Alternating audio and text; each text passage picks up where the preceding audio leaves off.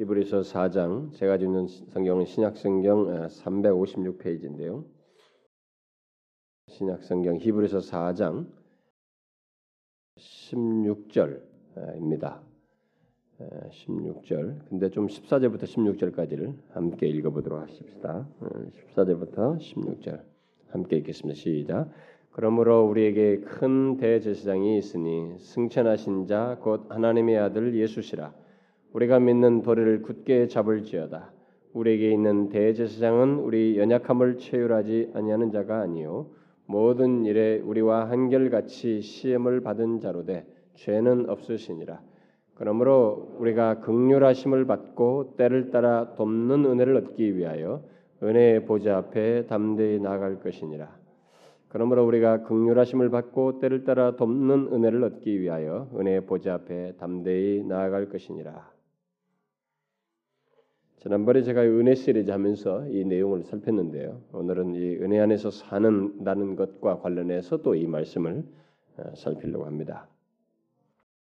지금 우리가 살피고 있는 것은 이 난 시간에 계속적으로 연, 이렇게 연결해서 살피고 있는 시리즈는 어, 은혜 안에서 산다는 것 또는 은혜로 산다는 말도 똑같이 쓸 수 있겠죠. 우리가 은혜로 산다는 것이 무엇이냐? 그리스도인은 은혜로 구원을 얻을 뿐만 아니라 구원 얻고 난 이후의 삶도 은혜로 산다는 것입니다. 아, 예수 믿기 이전과 이후 사이에 뭐 직장 생활하고 먹고 사는 게 다 똑같은 것 같아서 그게 무슨 은혜로 사는 것이냐 이렇게 말할지 모르지만 정말로 은혜로 산다는 것입니다. 이 부분을 우리가 성경 안에서 하나님의 진리 안에서 잘 정리하고 그 은혜 안에서 사는 것을 제대로 누릴 수 있어야 된다는 것입니다. 분명히 다른 것이 있거든요. 이것을 여러분들이 경험적으로 확인할 수 있어야 한다는 것입니다. 예수 믿는 사람들 중에는 처음에 구원을 얻는 것은 내가 어떻게 할 수 없으니까 이건 오직 하나님의 은혜로 구원 얻는다. 이것은 다 동의하지만 구원 얻고 난 이후는 뭐 내가 노력을 해야 되는 것으로 생각하는 사람들이 많다는 거죠. 내가 뭘 해야 되고 뭘 해야 되고 이렇게 해야만이 그래서 구원을 받는 것처럼 해서 자기의 행위에 자꾸 근거하는 이런 모습이 있다는 것이죠. 근데 그게 아니라는 것입니다.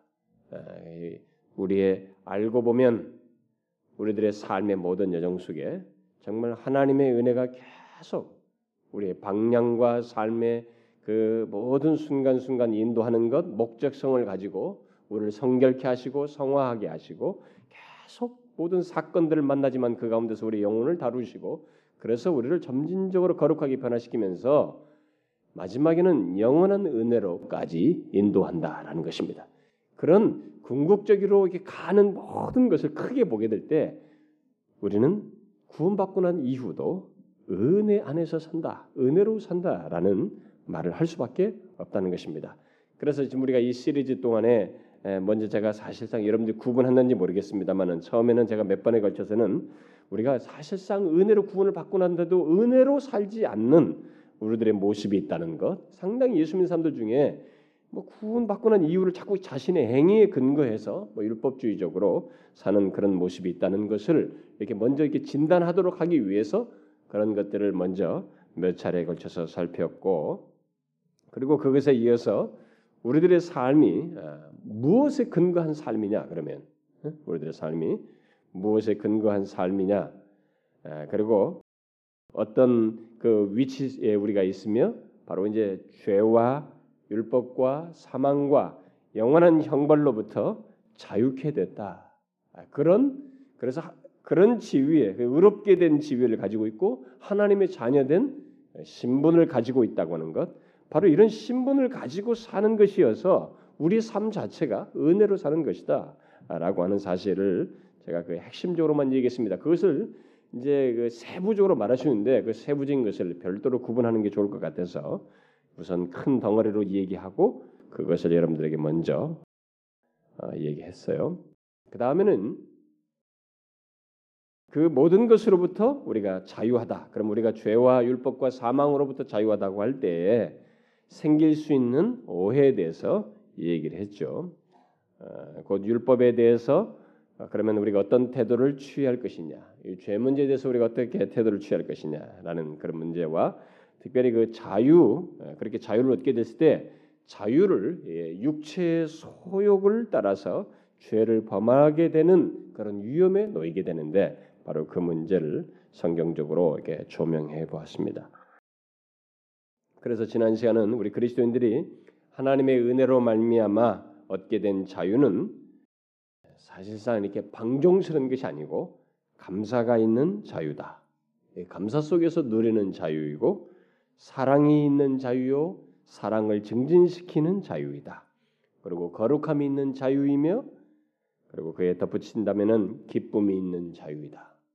그러니까 죄와 이게 성격이 다르단 말이죠. 예, 보편적으로 우리가 감옥에서 갇혔다 벗어나는 정도가 아니라 영원히 속박하는 이 죄라는 것, 사망이라고 하는 것, 그리고 항상 법을 제시하면 이것 어겼고 저것 어겼다고 제시하는 이 율법으로부터의 자유라는 것이 바로 이런 성격을 갖네. 그래서 특징을 갖는다. 감사, 사랑, 거룩함, 기쁨이 있는 자유이다. 바로 이런 것을 우리가 지난 시간에 어, 살폈었죠. 자, 그러면 지금 우리가 살피고 있는 이런 이런 내용은 살피고 있는 내용은 이런 내용에 대해서 어쩌면 이제 예수를 처음 믿은 사람들이라든가 아직 그좀 어, 믿음이 없는 사람들은 예수 그리스도 안에 허락되는 이 자유가 무엇인지 그 자체를 아직 이해를 못하기 때문에 좀처럼 이렇게 시리즈 내용이 피부적으로 와닿지 않을 거예요. 음? 와닿지 않을 것입니다만은 죄가 무엇인지 알지 에, 아직 모르고 죄도 모르고 뭐 죄라고 해봐야 이 세상에서 그냥 뭐 경범죄 짓는 거 뭐이 정도로 형, 민법 형법적인 이 정도로 알고 있고 이 죄가 하나님 앞에서 어떤 차원에서 죄가 성립되는지 이런 걸 알지 못하고 특히 자신이 얼마나 이 처절한 죄인이며 또 그 때문에 영원한 멸망을 받을 수밖에 없다는 것을 깨닫지 못하는 사람들은 지금 우리가 말하는 이 은혜가 무엇이며 또 은혜 안에서 산다는 것이 무엇인지 사실 이런 것을 잘 모르죠. 어, 저는 이게 피부적으로 와닿지 않는 것입니다. 네, 그러다 보니 우리가 지금 살피고 있는 내용, 뭐 은혜 안에서 산다거나 은혜를 누린다, 아, 또는 영혼의 참된 자유와 기쁨, 어떤 뭐 이런 감사 등등의 내용은 그저 종교적인 얘기. 아 이것은 어떤 종교 단체에 들어가면은 듣는 얘기구나. 이렇게 종교적인 얘기로 아마 들려질 거예요. 그래서 그런 사람들에게는 예, 먼저 예, 자신이 계속 추구해야 될 두 가지가 있어요. 음, 하나는 뭐냐면은 아, 예수 그리스도를 믿기 위해서 하나님의 말씀을 꾸준히 듣는 것입니다. 왜냐하면 믿는 믿음이라고 하는 것은 예, 하나님의 말씀을 들으면서 생기기 때문에 꾸준히 말씀을 듣는 것이고 또 다른 하나는 실제로 예수 그리스도를 예수 그리스도께서 자신을 죄에서 구원하실 분으로 믿는 거예요. 이 두 가지가 먼저 있어야만이 사실 지금 말한 모든 내용들이 들려져요. 이러기 전까지는 조금 이런 내용들이 아직까지 와닿지 않는 것입니다. 근데 이런 과정이 어떤 사람들은 사실 말씀을 진실로 사모하는 사람들은 말씀을 사모하면서 구원 얻기를 구하는 사람들은 대체적으로 하나님께서 이제 구원하셔요. 뭐 거의 구원하십니다. 근데 어떤 사람은 과정이 막 단번에 한 번 듣고 하는 사람도 있긴 있어요. 이게 있지만은 대부분의 시간을 요합니다. 어떤 사람은 심지어 수년에 걸리기도 해요. 그러나 그 과정을 영원히 죽고 사는 문제이니 인내하면서 여러분들이 어, 꼭 어, 들으셔야 합니다. 그래서 일차적으로는 열심으로 하나님의 말씀을 듣고 그 말씀이 무엇을 말하는지를 자꾸 상고하고 진실로 예수 믿기를 구해야 됩니다. 주께서 여러분들이 그런 은혜를 주시길 바래요. 전 우리 교회 아직 이제 오신 지 얼마 안 되신 분들이 이제 우리 좀 계시기 때문에 제가 혹시라도 이런 내용이 좀 어려워할까봐 제가 먼저 말씀을 드립니다. 자, 그러면 계속해서 어, 은혜로 구원을 어, 얻는다라고 할 때 또 은혜로 산다 이렇게 말을 할 때 지금까지 우리가 살핀 그 말씀에 연결해서 생각할 네, 그 다음의 내용을 좀 오늘 본문을 통해서 살펴보려고 합니다. 그것은 뭐냐면 하나님의 은혜를 계속 공급받는 문제예요. 하나님의 은혜를 계속 공급받아서 사는 문제입니다. 예, 오늘 본문은 바로 그 문제를 말하고 있습니다. 그러나 저는 이 문제에 대해서 이 문제를 말하기에 앞서서 예, 우리가 예수를 믿고 난 뒤에 계속 은혜를 공급받는다는 이 문제를 말하기에 앞서서 지금까지 말한 내용을 앞에서 지금 예, 단락을 나눈 이 내용을 약간 정리할 필요가 있어요. 여러분들이 정리한 가운데 이 말, 이 내용을 어, 연결해야만 합니다. 어, 우리는 그동안 그리스도인의 삶이라고 하는 것은 하나님의 은혜로 사는 삶이요 그 은혜 안에서 사는 삶이라는 것을 이렇게 다각적으로 제가 이렇게 설명을 했어요. 여러분들 들었습니다. 특히 지금까지 강조한 그런 내용은 이미 받은 은혜가 크다고 하는 것, 어? 이미 우리들이 확보한 은혜가 굉장히 크다는 것, 그래서 누릴 은혜가 굉장히 많다는 것, 그야말로 너무나 엄청난 은혜를 우리가 확보하여 누릴 수 있는 상태에 있다는 것을 말을 했습니다. 그러면서 결국 은혜 안에서 산다는 것은 내 모습이 어떻든 간에 내가 어떤 약점을 가지고 있든 성격적이든 뭐 외모상이든 뭐 사회적 지위든 지식적으로든 어떤 문제와 결함을 가지고 있든 심지어 내 안에 내가 어떤 죄를 가지고 있다 할지라도 그 확보된 은혜를 인하여서 우리는 자유한 자가 되었고 끊을 수 없는 그리스도의 사랑에서 끊을 수 없는 그런 복된 관계와 신분을 가지고 있다라고 하는 의롭게 된 자이다.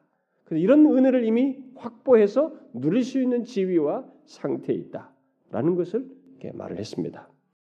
그런데 예수 믿는 사람들 중에 상당수는 우리가 지금까지 살핀 내용, 곧 이미 확보되어 지금 누릴 수 있는 그 부유한 은혜는 너무 간단하게 처리해버려요. 과거적인 것처럼 딱 처리해버리고, 그리고 쉽게 그런 것을 뭐라고 묵인한다 그럴까요? 처리해버리고, 은혜의 모든 개념을 어디 비중을 두냐면 때를 따라 도우시는 은혜. 이제부터 내가 살아가는 데 있어서 필요로 하는 순간순간 나의 현실과 삶을 돌아보는 이 도우시는 은혜에 더 많은 마음을 둡니다. 그러니까 이것은 미리 말하지만 바른 신앙 태도가 아니에요. 그것은 기독교를 기복적인 종교로 바꾸게 되는 기복적인 종교로 여기며 신앙생활하게 되는 아주 중요한 원인입니다. 그래서 오늘날 한국 교회 성도들 중에 상당히 많은 사람들이 기복 종교로 가는 것은 기복적인 신앙을 갖는 것은 바로 여기에 한 가지 중요한 있는 것입니다. 이미 확보된 누릴 수 있는 은혜 사실상 우리가 더 큰 비중상으로 보면 뭐 정말 99%라고 말해도 과언이 아닌 이미 확보된 부유한 은혜를 마치 5%처럼 취급을 해버리고 지금부터 누리는 이 땅에서 현실적으로 필요로 하는 은혜를 받느냐 안 받느냐 이것이 표시가 나느냐 안 나느냐에 따라서 하나님을 인정하려고 하고 예수를 믿으려고 하는 이런 모습을 취한다는 것입니다. 저는 이미 기독교와 다른 종교의 결정적인 차이 중에 하나가 바로 이런 것과 관련됐다는 것을 제가 말을 한 적이 있습니다.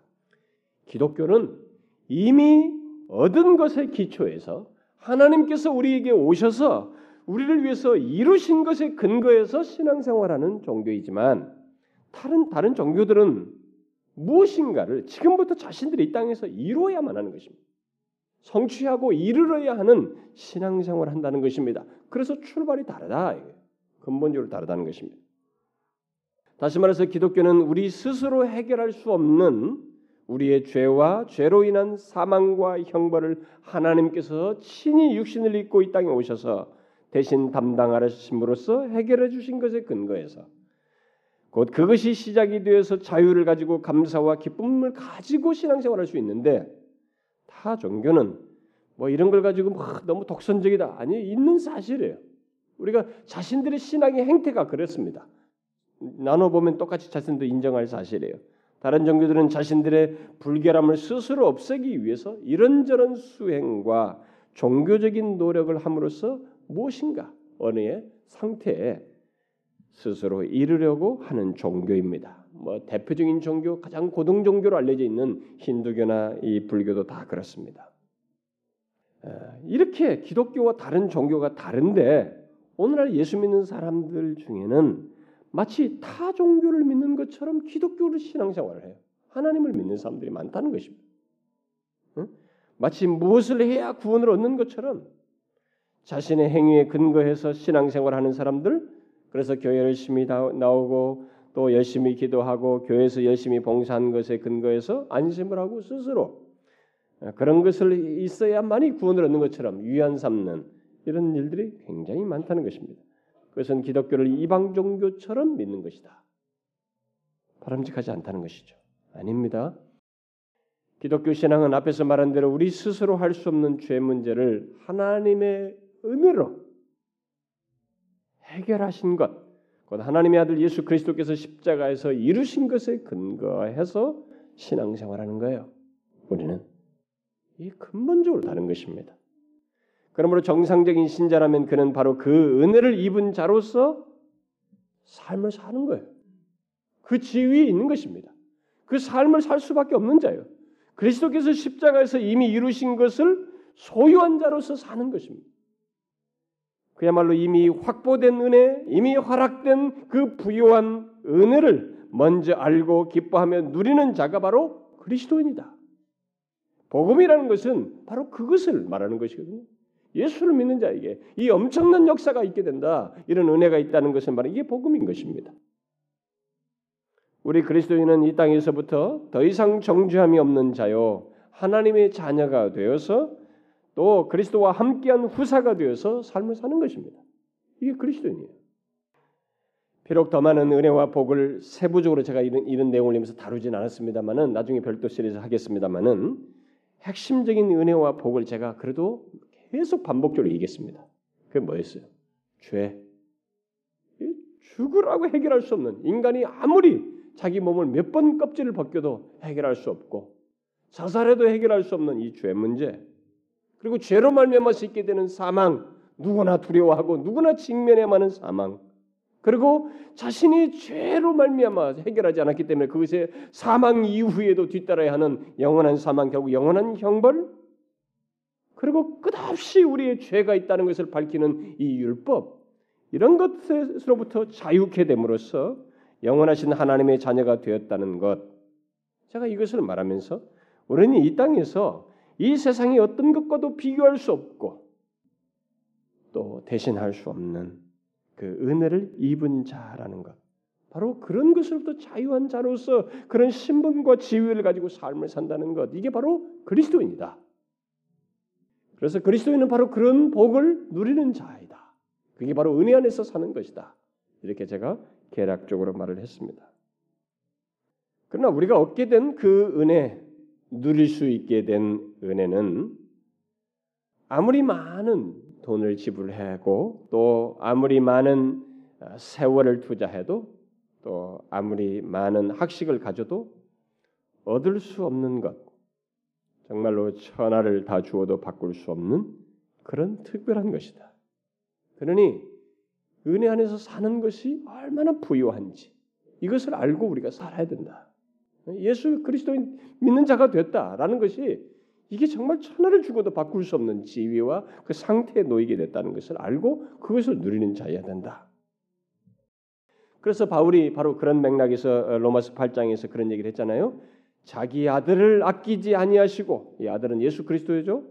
독생자를 아끼지 아니하시고 우리 모든 사람을 위하여 내어 주시니가 어찌 그 아들과 함께 모든 것을 우리에게 은사로 주지 아니하시겠느뇨?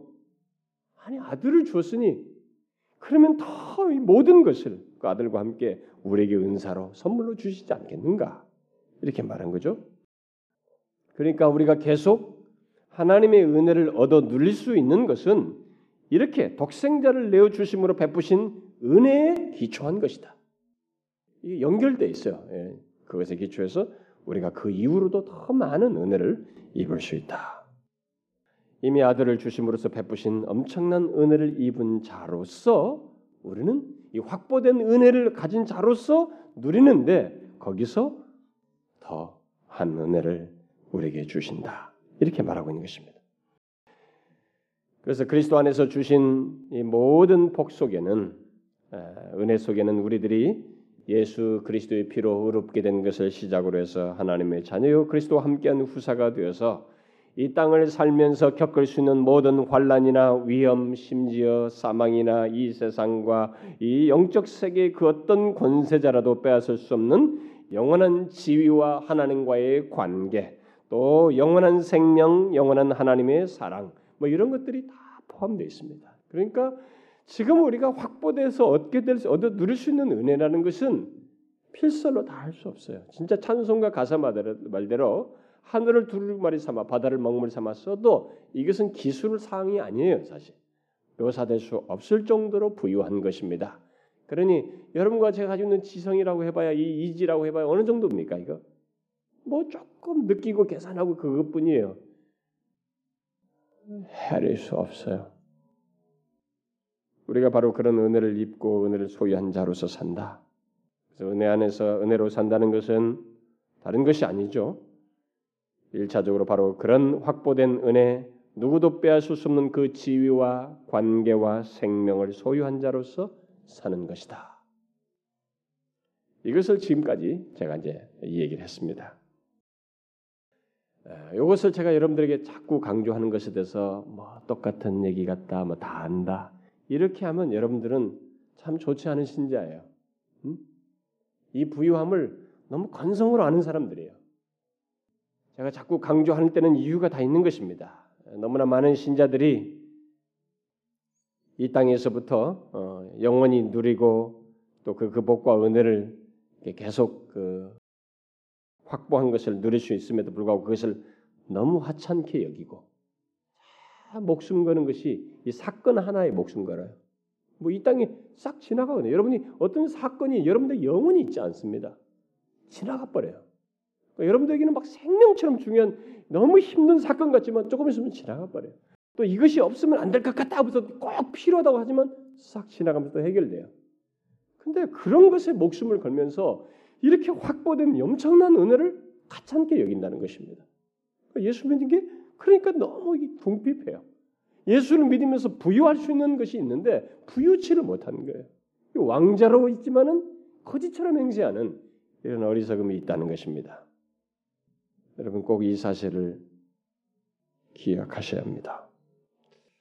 어, 비록 신앙생활 어, 여러분들이 이게 할 때 이게 성경적인 신앙생활은 일차적으로 지금까지 살핀 그 확보된 은혜 안에서 사는 것이 먼저 있어야 됩니다. 그리스도인에게 있어서 더 크고 더 부유한 은혜 이미 얻어 누릴 수 있는 그 은혜를 먼저 누리는 신앙이 있지 않은 가운데서 지금 제가 오늘 말하려고 하는 이런 은혜에 의해서 신앙생활한다. 때를 따라 돕는 은혜, 뭐 이런 것에 의해서 신앙생활한다. 그것이 의해서 좌우된다. 그 사람은 예수 잘못 믿는 것입니다. 잘못 믿는 거예요. 꼭 이 사실을 먼저 아셔야 됩니다. 저는 이걸 먼저 정리할 필요가 있어서 여러분들에게 아, 꼭 말씀을 드립니다. 자, 그러면 지금까지 살핀 은혜 곧 이미 확보하다고 허락된 그 그래서 지금부터 누릴 수 있는 그 은혜에 뒤에서 연결해서 살필 내용, 어? 그 내용이 그 뭐, 뭐겠어요? 제가 앞에서도 얘기했는데 본문에서 그걸 잘 시사하고 있습니다. 16절 말씀이 뭐예요?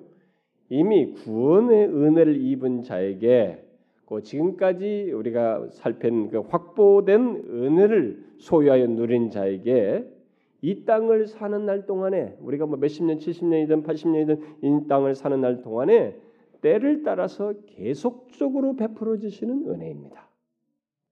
우리가 하나님의 은혜 안에서 사는 것은 그리스도로 말미암아 그 의롭게 된 지위와 하나님의 자녀라는 신분을 가지고 사는 것을 말하기도 하지만 그것은 동시에 이 땅을 사는 날 동안에 계속적으로 베풀어지는 은혜로 사는 것을 포함합니다.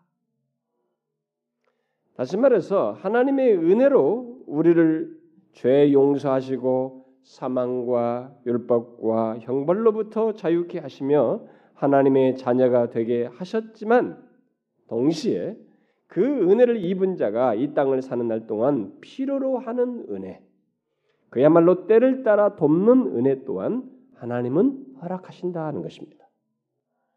그래서 구원을 얻을 때도 은혜로 구원을 얻지만 사는 것도 그 이후의 삶도 은혜로 산다. 여러분들이 이것을 정확히 알아야 됩니다.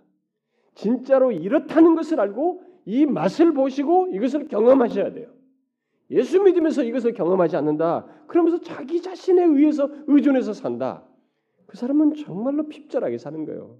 그래서 예수 믿는 사람들이 자꾸 자신의 능력과 이런 걸 의존하면서 예수 믿고 난 다음부터는 자꾸 자력으로 사는 사람들이 있어요. 그 사람들 잘 보세요. 생활은 부유한지 모르지만 영혼은 굉장히 핍절해 있습니다. 영혼은 완전히 황량해 있어요. 그래서 갈 바를 알지 못하는 거예요. 이유가 있는 것입니다. 사는 것도요. 돈에 의해서 사는 것이 아니에요. 이것을 이것을 때를 따라 허락하시고 주도하시는 은혜 안에서 사는 거예요. 은혜로 사는 때를 따라 돕는 은혜로 사는 것입니다. 이것을 정확히 알고 경험하시면서 또 누릴 수 있어야 됩니다. 여러분도 알다시피 예수를 믿는다고 해서 어, 우리 뭐 그렇다고 해서 제가 이 내용을 하니까 여러분들 오해는 하지 마세요. 우리가 뭐 예수 믿는다고 해서 뭐 예수 믿고 나면은 그 다음부터 은혜로 산다고 그랬지. 때를 따라 돕는 은혜를 산다고 그랬지. 그러니까 우리는 그 다음부터 어, 이 세상 사람들과 전혀 다른 현실 속에서 산다. 그건 아니죠. 그런 건 아닙니다. 하나님의 자녀가 되면 뭐 구름 위에서 사는 것 아니에요. 여전히 이 땅이라고 하는 현실 땅을 밟고 살죠. 하나님께서 이 세상에 두신 이치를 이게 거스려 가면서 뭐 아무것도 하지 않아도 먹을 것이 있고 아무런 어려움과 문제 같은 것이 없이 살게 되는 거 아니죠. 그야말로 예수를 믿는다고 해서 무병장수하고 만사형통하는 거 아닙니다. 그동안에 이 교회들이 예수 믿으면 복 받아요 라고 하면서 무병장수 만사 형통을 외쳤어요. 음? 예수 믿으면 만사 형통. 만사 형통 됩니까? 여러분들 사건마다 다 형통해요? 뜻대로 됩니까? 여러분들 마음대로 되냐 이게? 찬송가에 만사 형통하리라는 것은 제가 그 뜻이 그런 의미가 아니라 그랬죠. 내 마음대로 되는 것이 아니라 하나님의 뜻을 따라서 우리 삶에서 하나도 거스린 것이 된다는 이루어진다는 그걸 말하는 거지 내 뜻대로 된다는 게 아니란 말이에요. 예수를 믿어도 이 세상 사람 사는, 사는 사람들과 똑같이 우리도 현실적인 필요를 갖게 되고 여러 가지 질병과 사고와 이런 위험에 노출되어 살게 됩니다. 그리고 다양한 문제와 어려움과 고통거리들을 예, 경험하기도 하죠. 갖게 되기도 합니다. 그런데 무엇이 다르다는 거예요? 우리가 바로 우리에겐 하나님의 은혜가 있다는 것입니다. 하나님의 은혜가 베풀어져서 그 가운데서도 뭐 시련이 있건 어려움이 있건 뭐 어떤 현실이 있든 그런 가운데서도 하나님의 은혜를 경험하며 산다는 거예요. 그래서 전혀 다른 식으로 그 사건과 문제를 다루고 경험하며 그 뒤로 뒤로 뒤로 은혜 경험에 하며 그 은혜로 인도하는 것을 경험하면서 나아간다는 것입니다. 다시 말해서 세상 사람들과 똑같은 상황과 현실과 경험 속에 있지만 우리는 그 가운데서 하나님의 은혜로 사는 것을 경험한다. 응? 때를 따라 돕는 은혜가 우리에게 부어지게 된다. 바로 그겁니다. 아, 우리가 이제부터 생각해야 할 내용은 바로 이 때를 따라 돕는 은혜입니다. 저는 다음 시간에도 연결돼서 계속 살피려고 하는데 하나님께서는 예수 그리스도 안에서 영원한 것들을 우리 그리스도 어, 어, 우리 그리스도인들에게 주셨습니다만은 그것만이 아니라 우리들이 이 땅을 사는 날 동안에 때를 따라서 돕는 은혜를 주심으로써 정말로 우리의 삶이 처음부터 끝까지 은혜 안에서 살게 하시고 실제로 자신의 은혜로 산다는 것을 경험케 하셔요. 그러면 이런 질문이 이제 뒤따라할 수 있겠죠. 우리들이 이 땅을 살면서 어떻게 그 은혜를 계속적으로 때를 따라서 얻을 수 있습니까? 이 때를 따라 없는 것은 그럼 자동적으로 예수 믿기만 하면 자동적으로 모든 상황의 현실을 따라서 자동적으로 오는 것입니까? 여러분 오해하지 마셔야 됩니다. 하나님의 은혜라고 할 때 하나님의 은혜를 여러분들이 물건이나 기계적인 것처럼 생각하면 안 됩니다. 하나님의 은혜일 때 하나님 자를 빼도 성경에서 말한 은혜는 하나님 자신의 성품과 관련되기 때문에 하나님 자신이 결부되어 있어요. 거기다 하나님의 은혜라고 이렇게 말을 하고 있기 때문에 그렇다면 우리에게 베풀어지는 은혜는 하나님과의 관계 속에서 교통 속에서 주어진 것입니다. 그러니까 인격적인 관계 속에서 은혜가 주어지는 것이에요. 기계적으로 주어지는 것이 아닙니다. 이것을 먼저 염두에 두셔야 됩니다. 하나님은 인격적인 하나님이셔요. 그래서 하나님의 은혜는 인격적인 관계와 교통 속에서 베풀어집니다. 그러므로 때를 따라 돕는 은혜를 우리가 처한 다양한 형편 속에서 얻는 길은 인격적인 어떤 예, 반응과 교통 속에서 우리가 얻게 됩니다. 그게 뭐냐? 어? 구체적으로 그러면 어떤 인격적인 교통이라는 것인가? 어떤 교통 속에서 그 은혜를 얻을 수 있다는 말인가? 하나님은 그 교통의 방식을 우리에게 구체적으로 제시해 주셨습니다. 바로 때를 따라 돕는 은혜를 얻을 수 있는 길과 방편을 우리에게 제시해 주셨어요. 그게 뭐예요?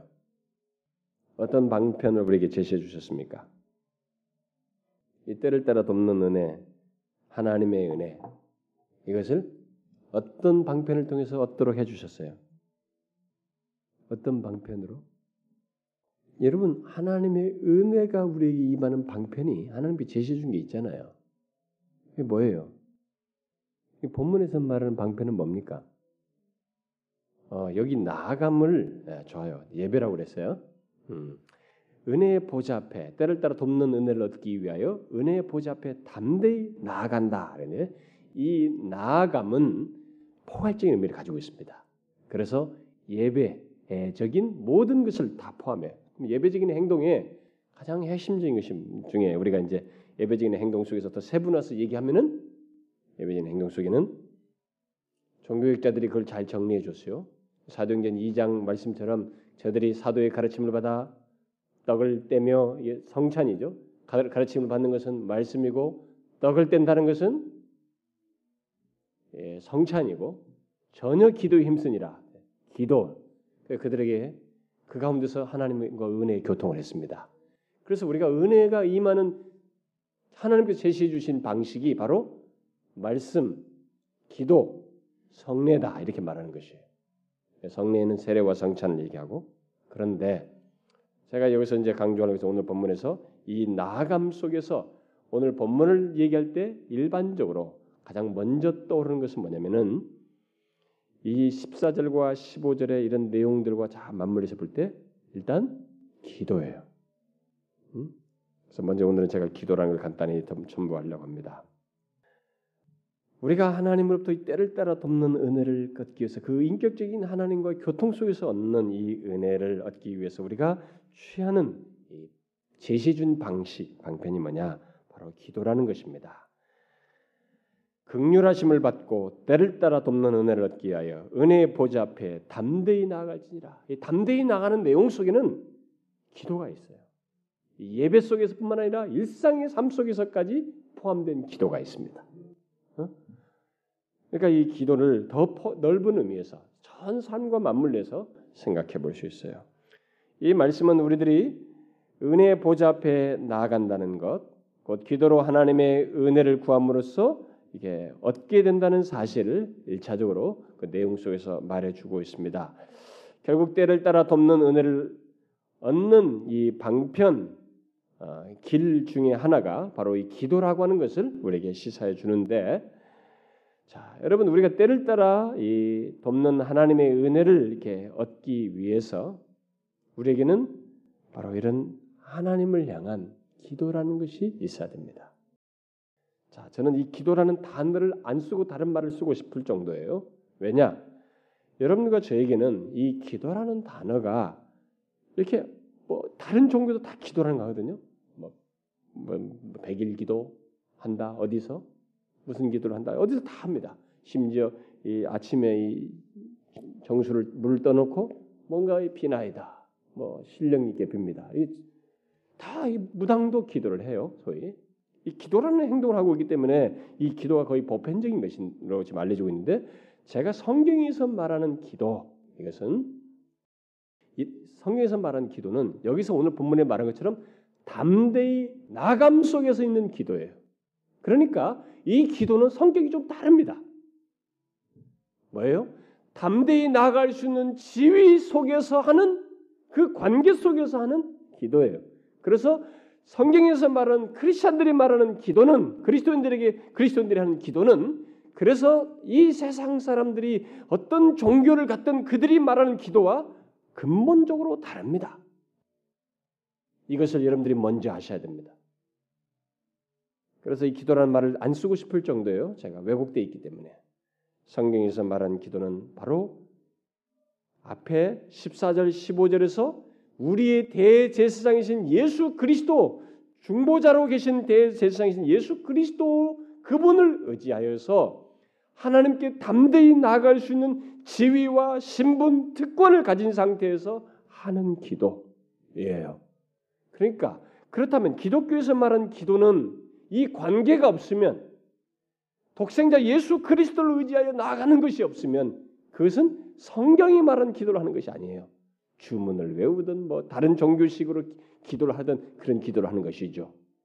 그래서 다른 종교를 믿다가 교회에 오는 사람들이 있습니다. 이 사람들이 어 여기도 똑같이 기도하네 하라고 기도를 하는데 이들이 처음에 성경이 말한 기도를 못해요.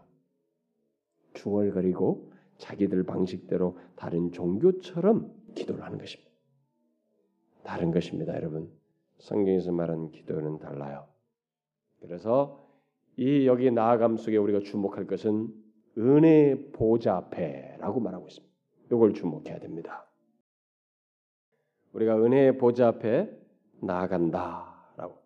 우리의 기도는 은혜의 보좌 앞에 나가는 것입니다. 여러분들이 너무 익숙해서 하나님의 보좌 하면 당연히 은혜의 보좌 아닙니까? 이렇게 말할지 모르지만 계시록 6장을 보게 되면 거기에 보좌에 앉으신 하나님을 진노와 심판의 하나님으로 묘사하고 있습니다. 그래서 사람들이 나를 감추라. 사람들이 그 심판이 있을 때 그렇게 할 것이라는 것을 예언적으로 말하고 있습니다. 그러니까 뭐예요? 본문은 그 은혜의 보좌를 은혜의 보좌로 말하는데 그러니까 이 말하면서 우리 그리스도인은 바로 은혜 하나님께 담대히 나아갈 수 있다 이렇게 말하는데 계시록에서는 그 하나님이 은혜 하나님이 아니에요 진노와 심판의 하나님으로 묘사를 되고 있습니다.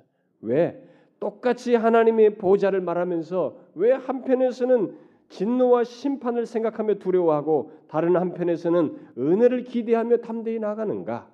왜 이런 현상이 생기는가? 그것은 하나님께 나아가는 대상이 다르기 때문에 그렇습니다. 관계가 다르기 때문에 그래요. 하나님의 보좌를 진노와 심판의 보좌로 생각하며 두려워하는 자들은 예수 그리스도를 알지 않음으로 인해서 예수 그리스도를 알지 못함으로 해서 자신들의 죄가 그대로 있기 때문이고 반대로 하나님의 보좌를 은혜의 보좌로 알고 담대히 나가는 사람들은 예수 그리스도를 믿어 죄 사함을 받아 의롭담을 얻어서 죄가 더 이상 정죄함이 없는 상태가 되었기 때문에 하나님의 보좌가 은혜의 보좌가 되는 것입니다. 그러므로 본문은 우리에게 두 가지 중요한 사실을 전제해 주고 있습니다. 하나는 우리 그리스도인은 하나님의 은혜를 항상 힘입을 수 있는 위치에 또는 그 관계에 있다는 것을 전제하고 있고 또 다른 하나는 그 위치에서 때를 따라 돕는 은혜를 구하며 얻게 된다. 우리들은 그리스도인들은 그 위치에서 때를 따라 돕는 은혜를 구하여 얻을 수 있다. 얻게 된다. 이렇게 말하고 있습니다. 저는 여러분들이 이 시간에 이것이 얼마나 놀라운 은혜의 특권인지 그리고 이것만 있으면 된다라고 할 정도로 이 복이 크다는 것을 꼭 알길 바랍니다. 제가 은혜 시리즈 할 때 얘기를 했습니다만은 다시 여러분들이 이것을 알길 바랍니다. 우리는 기도를 너무나 행위 차원에서 생각해요. 참 예수 믿는 사람들이 너무 이 기도하면은 기도해야 돼. 근데 기도 행위 차원에 자꾸 생각합니다. 그 기도해야 한다는 이 논리에 사로잡혀 가지고 아, 그러다 보니 어, 기도라는 행위에 굉장히 비중을 두고 기도를 마치 구원의 필수 요소인 것처럼 생각을 해요. 그것은 기도를 오해한 것입니다. 성경에서 말하는 기도, 곧 그리스도인이 하는 기도의 가장 중요한 것은 하나님께 기도할 수 있는 사람이 되었다는 것, 요것과 자신이 하나님께 기도할 수 있는 사람이 되어가지고 기도를 하면 하나님께서 들으시고 자신의 판단을 따라서 어떤 식으로든 이렇게 은혜를 베푸신다는 사실이에요. 이 두 가지 사실이 비중상으로 더 중요합니다. 기도에서 가장 중요한 것은 그런 지위와 특권, 그 복된 관계를 가지고 누릴 수 있다는 것, 바로 이것이 이게 가장 중요해요. 그리스도인의 기도는 응답, 그리스도인의 이 기도를 응답의 차원에서 말을 하게 되면 그 사람은 아직 기도를 모르고 있는 것입니다. 잘 모르고 있는 거예요. 다시 말합니다. 여러분들이 교회 다니면서 기도라는 얘기를 주도 없이 듣습니다. 기도 하면 안 된다는 걸 다 알고 있어요. 기도해야 된다. 다 그래요.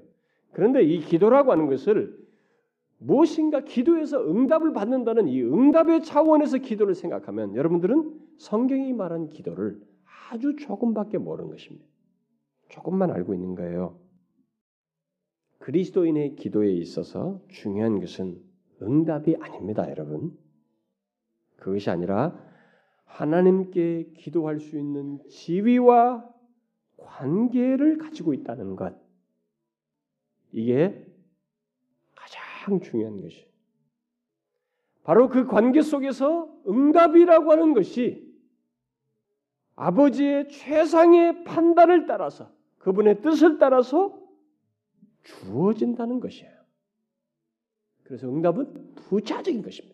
근데 그 부차적인 것이 뭐 그냥 값싼 게 아니고 여러분 자식에서 아버지가 부모가 많이 생각하고 결정한 애정어린 판단에 의해서 뭘 주는 것과 똑같이 최상이에요. 그래서 그것이 값싸지 않습니다. 그런데 오늘 본문을 보게 되면 하나님은 그에게 담대히 나아갈 수 있는 우리들이 그에게 나아갈 때 때를 따라 돕는 은혜를 주신다는 사실을 기정사실로서 말하고 있습니다. 요걸 기정사실로 말하고 있어요. 그러므로 중요한 것은 하나님께 나아갈 수 있는 자가 되고 그 관계 속에 있다는 것 이것이 우리에게 먼저 중요시 여겨져야 하고 그 다음에는 그 관계 속에서 하나님께 말하는 것이 중요한 것입니다. 제가 말한다고 한 것을 주목하셔야 됩니다. 곧 기도하는 것인데 말하는 것이 중요해요. 제가 왜 말하는 것이라고 말하는지를 잘 이해하셔야 됩니다. 관계 이렇게 하나님을 아버지로 있는 이 관계 우리가 하나님의 자녀다 함께한 후사다 그런데 이런 관계를 특별한 관계 부자 간의 관계 같은 이런 관계를 가졌을 때에 이 관계 속에서 말하는 것 이것을 우리는 기도로 묘사할 수 있지만 이 기도가 좀 많이 왜곡되어 있기 때문에 더 평이하게 말하면 말하는 것이에요. 그래서 기도라고 하는 것은 쉽게 말하면 말하는 것입니다. 이것을 하셔야 합니다. 때를 따라 돕는 은혜는 그런 관계 교통 속에서 당연히 이제 말하는 관계 속에서 얻는 것입니다. 주님은 오늘 본 우리 성경은 오늘 본문에서 그걸 말합니다. 그래서 우리는 이 땅의 삶을 바로 그런 맥락에서 그런 관계 속에서 그렇게 은혜를 돕는 은혜 얻어서 산다라는 거예요. 하루하루 이런저런 어떤 사건과 문제와 고통 속에서 하나님께 말함으로써 은혜를 얻어서 살게 된다는 것입니다. 여러분, 우리 그리스도인의 삶이 바로 그런 삶이라는 것을 알고 있습니까? 이것을 진지하게 아셔야 됩니다. 정확히 아시고 아주 부유하게 아셔야 합니다. 은혜로 구원을 얻을 뿐만 아니라 하루하루도 때를 따라 돕는 은혜로 우리는 살아가는 자들이다라는 거예요. 그래서 그 관계 속에서 은혜를 얻기 위해서 우리는 하나님께 나아가게 되는데 이때 소위 기도라는 것을 말을 함으로써 교통하면서 그 때를 따라 돕는 은혜를 얻는다는 것입니다. 여러분은 어떻습니까? 여러분은 이런 관계 속에서 은혜를 얻기 위하여 하나님께 나아가십니까? 여러분들은 기도를 어떤 차원에서 하십니까? 응답의 차원에서 하시나요? 관계의 차원에서 하십니까? 제 질문을 잘 이해하셔야 됩니다. 기도를 관계의 차원에서 하십니까? 응답의 차원에서 하십니까? 만약 여러분들이 응답의 차원에서 하시면 아직도 이 성경이 말하는 기도를 잘 모르시며 다른 종교에서 말하는 기도 수준으로 기도를 생각하고 있는 것입니다. 어떻습니까?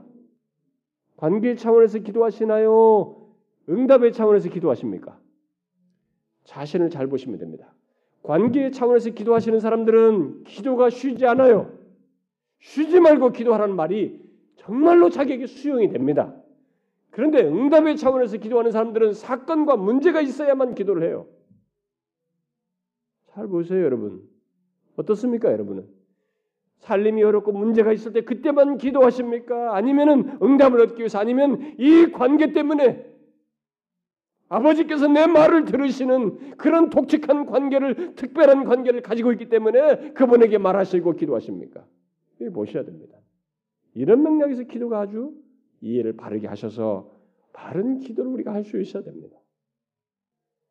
여러분들이 혹시 기도할 때 응답받을 어떤 내용을 생각하면서 기도한다면 여러분들은 조금 빗나가 있는 것입니다. 최소한 유아적인 기도를 하고 있는 거예요.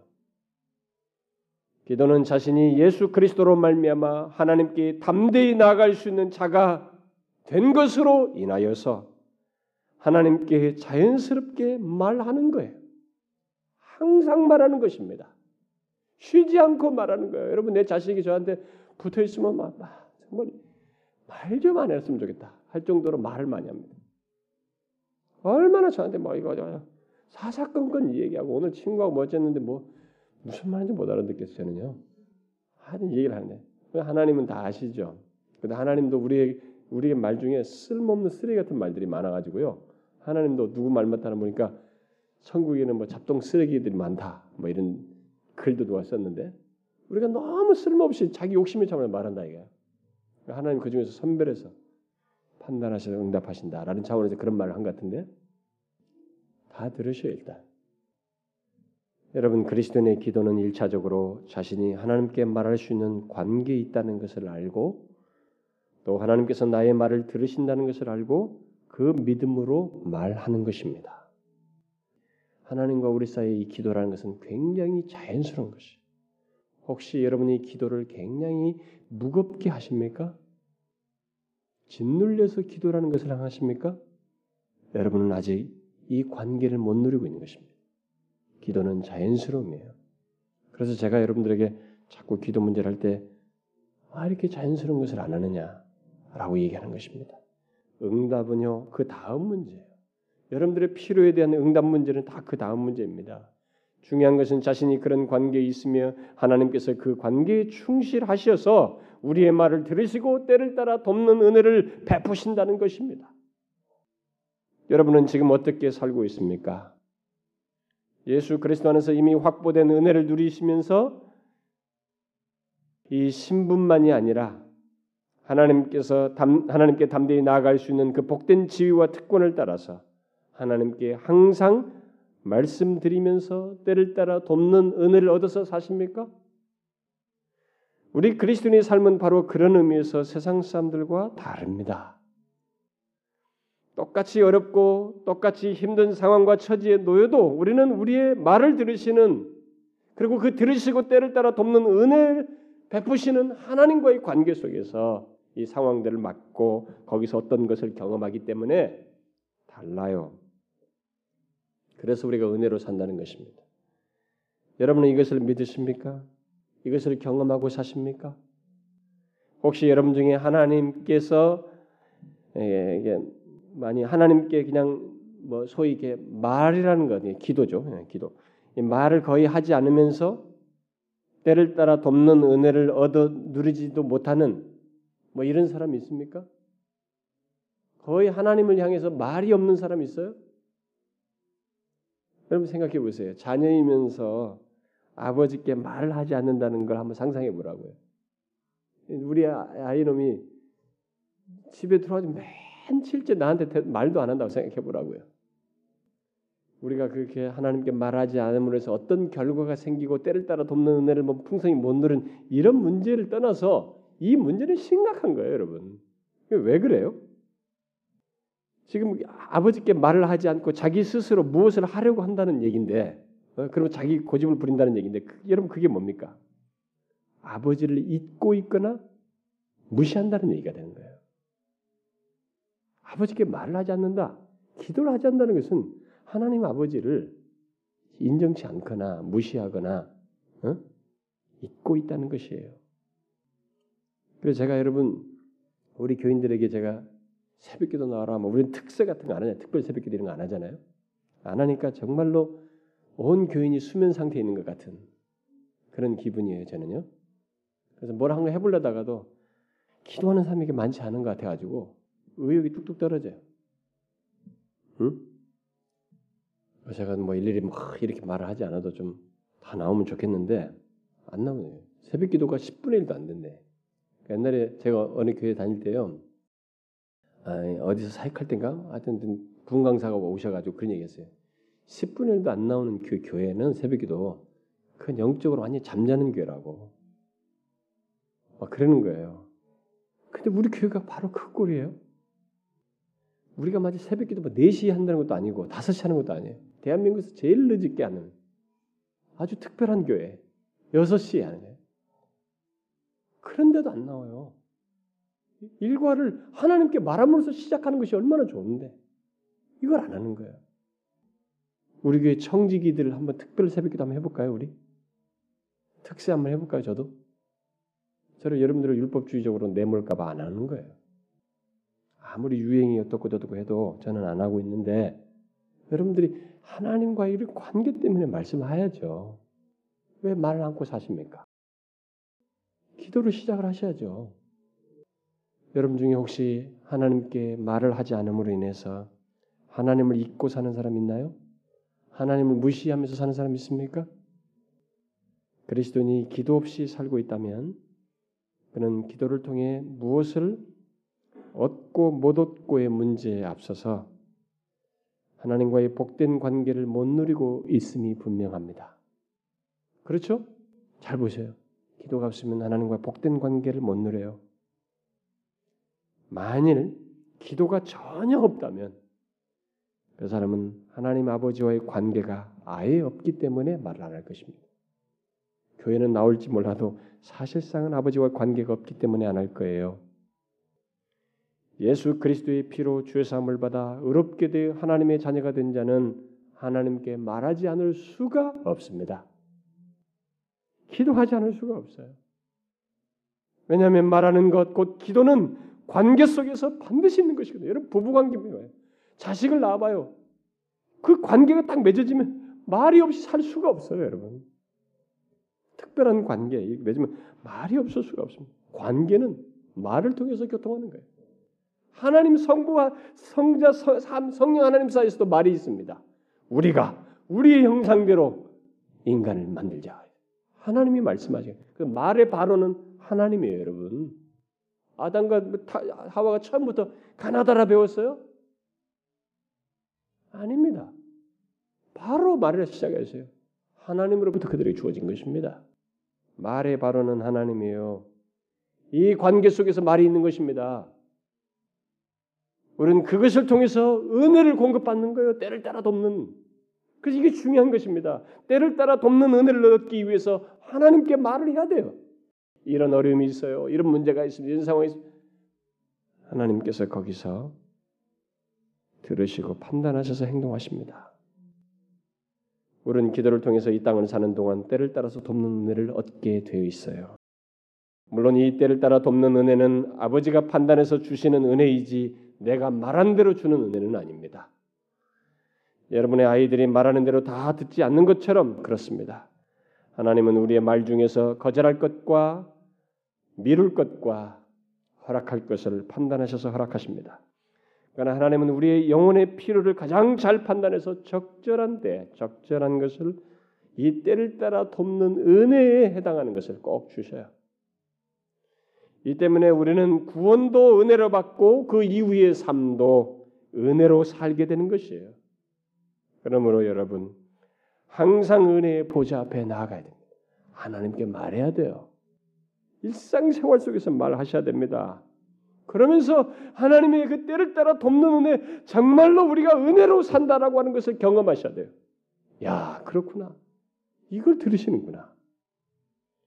여러분들 중에는요, 저와 리더들 그리고 또 저 는 저대로 개인적으로 기도를 막 어떤 사람들이 했는데 그 기도에 따라서 이렇게 응답되어서 반응하고 움직이는 모습이 있어요. 여러분들은 자기 스스로 움직인 것 같지만 거기 있기까지 기도한 사람들이 있었어요. 그게 뭡니까?